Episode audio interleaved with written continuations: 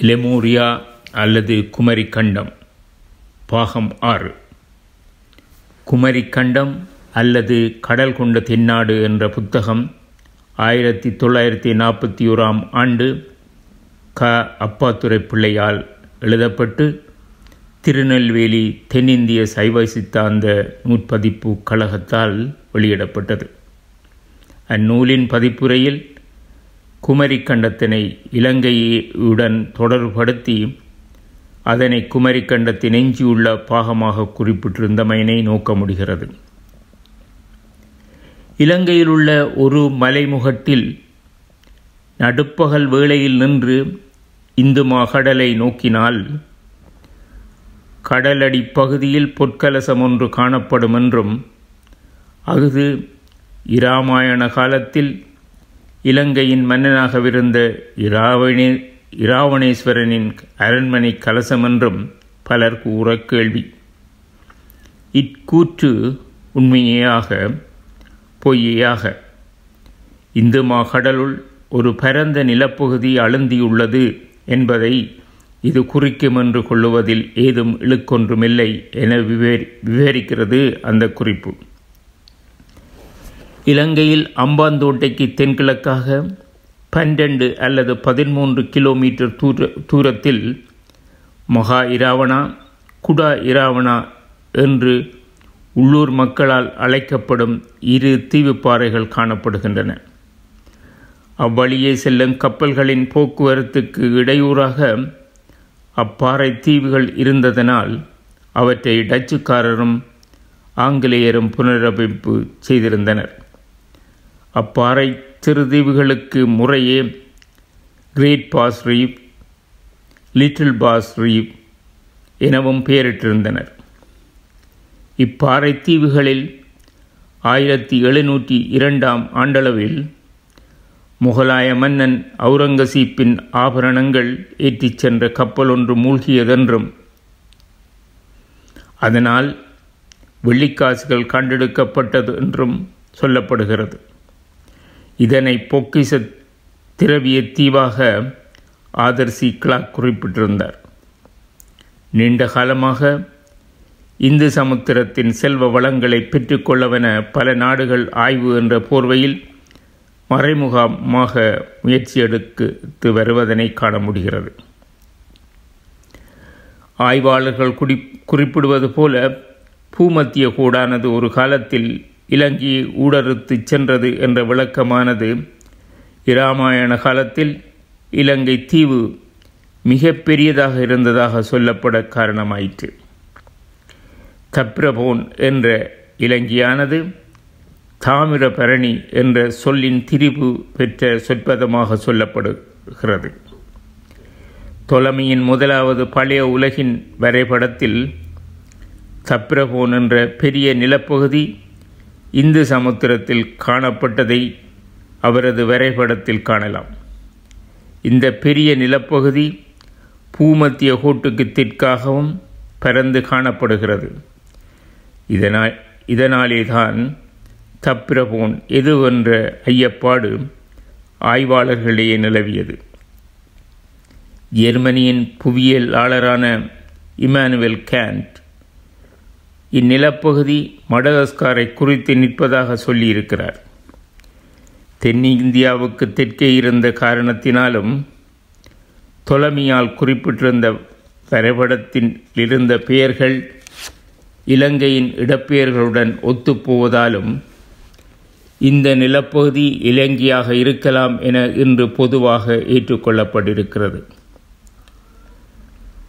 தொலமி கிரேக்க இனத்தவராயினும் எகிப்தில் வாழ்ந்து அலெக்சாண்ட்ரியா கலைக்கூடத்தின் புவியியலாளராக இருந்தார். கிறிஸ்துக்கு பின் தொண்ணூறுக்கும் நூற்றி அறுபத்தி எட்டுக்கும் இடைக்காலத்தில் வாழ்ந்தவர். இவர் புவியியலாளர் வானவியலாளர் சோதுடர் என பன்முக புலமை கொண்டவர். புவி மைய கொள்கையின் பால் ஈர்ப்பு கொண்டதுடன் புவி தட்டியானதென்ற கருத்தியலுடன் ஒன்றிப்போனவர். கிறிஸ்துக்கு முன் முன்னூற்றி ஐம்பது ஆண்டளவில் வாழ்ந்த கிரேக்க புவியியல் அறிஞரான மிகஸ்தனிஸ் முதலானவர்களின் பழைய உலகம் பற்றிய குறிப்புகளை ஆதாரமாக கொண்டு முதலாவது உலக வரைபடத்தினை வரைந்தார் என சொல்லப்படுகிறது. இவர் இந்து சமுத்திரத்தில் இருந்த பெரிய கண்டம் பற்றி கேள்விப்பட்டதை கொண்டே இத்தகைய பெரிய நிலப்பரப்பை வரைபடம வரைபடமாக்கி இருக்க வேண்டும். ஏற்கனவே அறியப்பட்டிருந்த இந்தியாவை அளவில் சிறியதாக காட்டியிருந்ததுடன் எகிப்திய நாகரிக பாரம்பரியத்துடன் குமரிக்கண்ணம் பற்றிய கருதுகோள் இரண்டர கலந்திருந்த காரணத்தினால் மட்டுமே இது சாத்தியமாயிருக்கக்கூடும் கூடுமென கருத முடிகிறது. குமரிக்கண்டம் கடலுள் மூழ்கியது உண்மையே என்பது பல ஆய்வாளர்களின் முடிவாக இருந்து வருகிறது. இலக்கிய சான்றுகளுடன் இன்றைய விஞ்ஞான ஆய்வு முடிவுகள் ஒத்துப்போவதுதான் குமரிக்கண்டம் பற்றிய ஆய்வுக்கான தூண்டுகோலாக அமைந்து விடுகிறது. குமரிக்கண்ட ஆய்வாளரான தமிழர் ஒரிசா பாலுவின் கரந் பரந்த ஆய்வுகள் ஆய்வு துணை போனதும் தமிழ் இலக்கியமே. குமரி கண்டத்தின் அழிவு குறித்த செய்திகள் குமரி கண்ட மக்களுக்கு மக்களுடன் தொடர்புபட்டது. அங்கிருந்த மக்கள் எவ்வாறு அழிந்தார்கள் அல்லது இடப்பெயர்வுக்கு உட்பட்டார்கள் என்பதெல்லாம் அழிவானது எத்தன்மைத்தானது என்பதிலே தங்கியிருக்கிறது. இரண்டாயிரத்தி நாலாம் ஆண்டின் இலங்கையில் இலங்கையையும் தென்னிந்தியாவையும் தாக்கிய சுனாமி எனப்படும் புவி நடுக்க பேரலையானது ஒரே இரவில் பல மனித உயிர்களை பலிகொண்டதுடன் உடைமைகளையும் சேதப்படுத்தியும் நிலங்களை கடலுள் மூழ்க வைத்தும் நிகழ்த்திய அனர்த்தங்களை உணர்ந்தும் கண்டும் கேட்டும் மனதில் இருத்தி கொண்டவர்கள்தான் இந்த தலைமுறையினர். இந்த நிகழ்வானது பாதிக்கப்பட்ட மக்களின் வாழ்க்கையில் மாபெரும் சோகமாகவும் தூரவிருந்தவர்களுக்கு கிடைத்த செய்தியாகவும் மனித சமூகம் உள்ள வரையில் நிலைத்து நிற்கத்தான் போகிறது. இவ்வாறு ஆழி ஆழிப்பேரலை அனர்த்தங்களையும் வெள்ள அழிவுகளையும் கண்டும் கேட்டும் அனுபவித்தும் இருந்த குவரி குமரி கண்ட மக்களின் கதைதான் செவி வழி செய்தி கதைகளாக மனிதகுலம் பரந்திருந்த பகுதியெங்கும் பரப்பப்பட்டதுடன் அன்றைய மக்களை வழிநடத்தவென சட்டங்களாக உதவிய சமய கட்டளைகளை விளங்க வைக்கும் புராணங்களாகவும் சமயங்களின் அடிப்படை கதைகளாகவும் இடம்பெற்றிருப்பதனை காண முடிகிறது. மனு சக்கரவர்த்தியினுடைய கதையும் மகாவிஷ்ணுவினுடைய மீன் அவதாரம் பற்றிய கதையும் மச்ச புராணமாக எழுதப்பட்டுள்ளது. இதுவே கிறிஸ்துவத்தின் பைபிளில் நோவா என்ற மிதக்கும் கப்பலின் வரலாறாக முன்வைக்கப்பட்டிருந்தது. இவை இரண்டினையும் ஒத்த கதைகள். மனித தோற்றத்துடனும் மனித பரம்பலுடனும் இணைந்து இணைந்து எல்லா மனித குழுமங்களிடையேயும் ஒரே செய்தியாக காணப்படுகிறது. என்பதனை ஆய்வாளர்கள் வெளிக்கொண்டு வந்திருக்கிறார்கள். அக்கதைகள் எக்கால நிகழ்வினை பிரதிபலிக்கிறது என்பதில் பல முரண்பாடுகள் காணப்படுவது தவிர்க்க முடியாதது. ஒரு காலத்தில் மக்கள் மனதில் இருந்த வீரனை சமூக அல்லது இன செயற்பாட்டாளனை சமகால மனிதன் ஒருவன் மேலிருத்தி கதைகள் புனைவது எழுத்தாளர்களதும் புலவர்களதும் வழக்கமாக இருந்து இருந்து வருகிறது. காந்தி புதிய அவதாரம் எடுப்பதும் புதிய க துட்டகைமனு உருவாகுவதும் சாதாரணமாக நம்மிடையே காணப்படுகிறது. மனு சக்கரவர்த்திக்கு மீனாக வந்த மகாவிஷ்ணு இன்னமும் ஏழு நாட்களில் பிரளயம் ஒன்று வரப்போகிறதென்றும் அதற்காக ஒரு நாவாயை தயாரிக்கும்படியும் அதில் உயிரினங்களையும் பொருட்களையும் ஏற்றுமாறு கட்டளையிட்டதாகவும் பின்னர் அந்த நாவாயை உயரமான மலையாகிய பொதிகை மலையில் தள்ளி கொண்டு வந்து விட்டதன் மூலம் மனுக்குலம் காப்பாற்றப்பட்டதாகவும் மச்ச புராண கதை குறிப்பிடுகிறது. விவிலிய வேதத்தில் குறிப்பிட்டிருந்தது போல மோசஸுக்கு பத்து கட்டளைகளை போதித்த இறைவன் நோவா என்ற மிதக்கும் கப்பலில் ஏற்றப்பட்ட மனிதர்களையும் ஏனைய உயிரினங்களையும் பிரளயத்தின் பொழுது மலையில் சேர்ப்பித்தார் என்ற கதை சொல்லப்பட்டிருக்கிறது. அக்காலத்தில் வரலாறு என்பது கதைகளூடாக காவிச்சை செல்லப்பட்டது. அக்காலங்களில் நிகழ்வுகள் இவ்வாறே பதிய விடப்பட்டு வந்தன. இவ்வாறே பதிவிடப்பட்டு வந்தன. இதனை மனதுள் மறைத்து வைக்கப்பட்ட வரலாறு மெமரி ஹிஸ்டரி என்று கூறுவர். நோவா என்பது நாவாய் என்ற சொல்லின் தமிழ் சொல்லின் திரிவுதான் என்றும் தமிழ் கதையான மனுவின் கதைதான் உலகெங்கும் பரவிற்றென்றும் இக்கதைகளெல்லாம் குறிப்பிட்டிருக்கும் பிரளயம் என்பது குமரி கண்டத்தில் தான் ஏற்பட்டிருந்ததெனவும் தமிழ் ஆர்வலர்கள் வாதிடுகிறார்கள். புவியின் வரலாற்றில் பனியுகமும் பெரு வெள்ளப்பெருக்கான பிரளயமும் சமகாலத்தில் உலகெங்கும் நிகழ்ந்த நிகழ்வாகவும் அவதானிக்கலாம். சுனாமி போன்றவை குறித்த பிரதேசங்களில் மாத்திரம் நிகழக்கூடியவை. அவை போன்றே அவை போன்ற நிகழ்வுகளின் நினைவுகளே தேவை கருதி மக்களால் வெளிக்கொணரப்பட்டிருந்தமை நோக்கற்பாலது. மோசஸ் யூத இனத்தை காத்த மாவீரன். அதே போன்ற மாவீரர்கள் அல்லது தலைவர்கள் தமிழ் கூறும் சத்திய விரதன் அல்லது மனுவாகவோ சமஸ்கிருத வேதம் கூறும் மனுவென்ற அரசனாகவோ இரு இருக்கலாம். இவையெல்லாம் நினைவு பதிவேடுகள் என்பதில் ஐயமேதுமில்லை. உயிர்ன பேரழிவு மாஸ் எக்ஸ்டிங்ஷன் புவி உயிர்ன வரலாற்றில் ஐந்து காலப்பகுதியில் நிகழ்ந்ததாக ஆய்வாளர்கள் வகைப்படுத்துவார்கள்.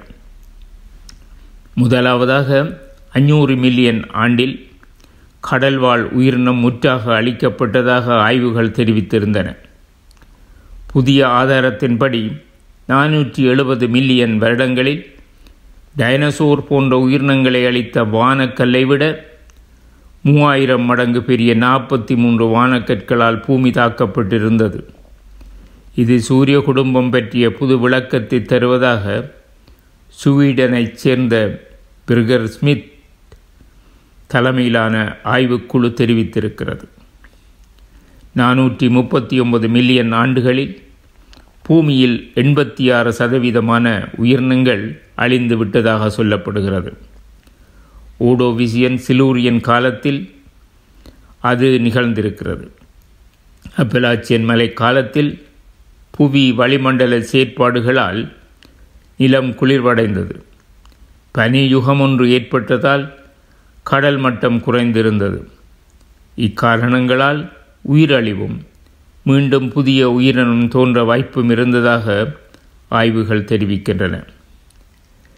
சிலூரியன் காலத்தில் கடல் வெப்பமாக இருந்ததனால் மீன் உட்பட முதுகெலும்புள்ள உயிரினங்கள் கடலுள் தான் முதலில் தோன்றியிருந்தன.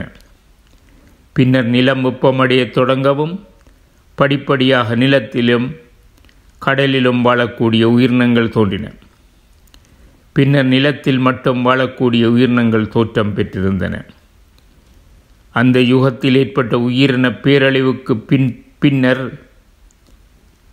மீன்தான் அடுத்த உயிரியற் காலப்பகுதியை தோற்றுவித்தது என்பதை தெரிவிக்கும் விஞ்ஞான விளக்கமாகவே மச்ச அவதாரம் இங்கு தெளிவுபடுத்தப்படுகிறது. இலமூரியா கண்டம் பற்றிய ஆய்வினை மேற்கொண்ட அறிஞர்கள் மொரீசியா என்ற கண்டம் பற்றிய செய்திகளையும் குறிப்பிட்டிருக்கிறார்கள்.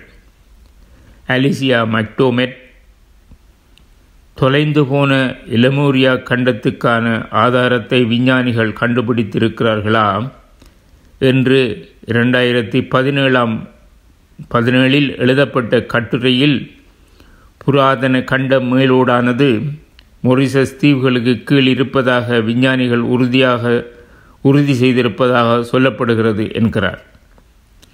இருநூறு மில்லியன் ஆண்டுகளில் கொண்டுவான அங்காரலாந்து பிரிக்கப்பட்ட பொழுது தெற்கே இருந்த கொண்டுவானா கண்ட பகுதியில் மடகஸ்காருக்கும் ஆப்பிரிக்காவுக்கும் இடையே காணப்பட்ட நீளமான நிலப்பகுதிதான் மொரிசியா கண்டம் எனப்படுகிறது. அதனுடன் கிழக்காக அமைந்திருந்தது தக்கண பகுதியாகும்.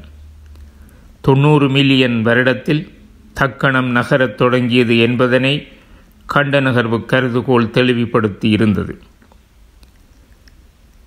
இந்து சமுத்திரத்தில் கொண்டுவான பல சிராய்ப்புகளுக சிராய்ப்புகளாக உடைந்ததில் மொரிசியா கண்டத்தினை ஒரு திணிவாக மட்டும் கொள்ள முடிகிறது. இந்த பகுதி வடகிழக்காக நகர்ந்து தென்னிந்தியாவும் மே தென்னிந்தியாவின் மேற்கு மலைத்தொடர் உதயமாகுவதற்கு காரணமாக இருந்திருக்கலாம். இத்தகைய நகர்வினை மனுவுடன் தொடர்புபடுத்தியிருந்த பொதிகை மலையில் கொண்டு வந்து விடப்பட்ட நாவாய் என்ற மிதக்கும் நிலத்தின் நகர்வாக கொள்ளுவது சாத்தியமானது.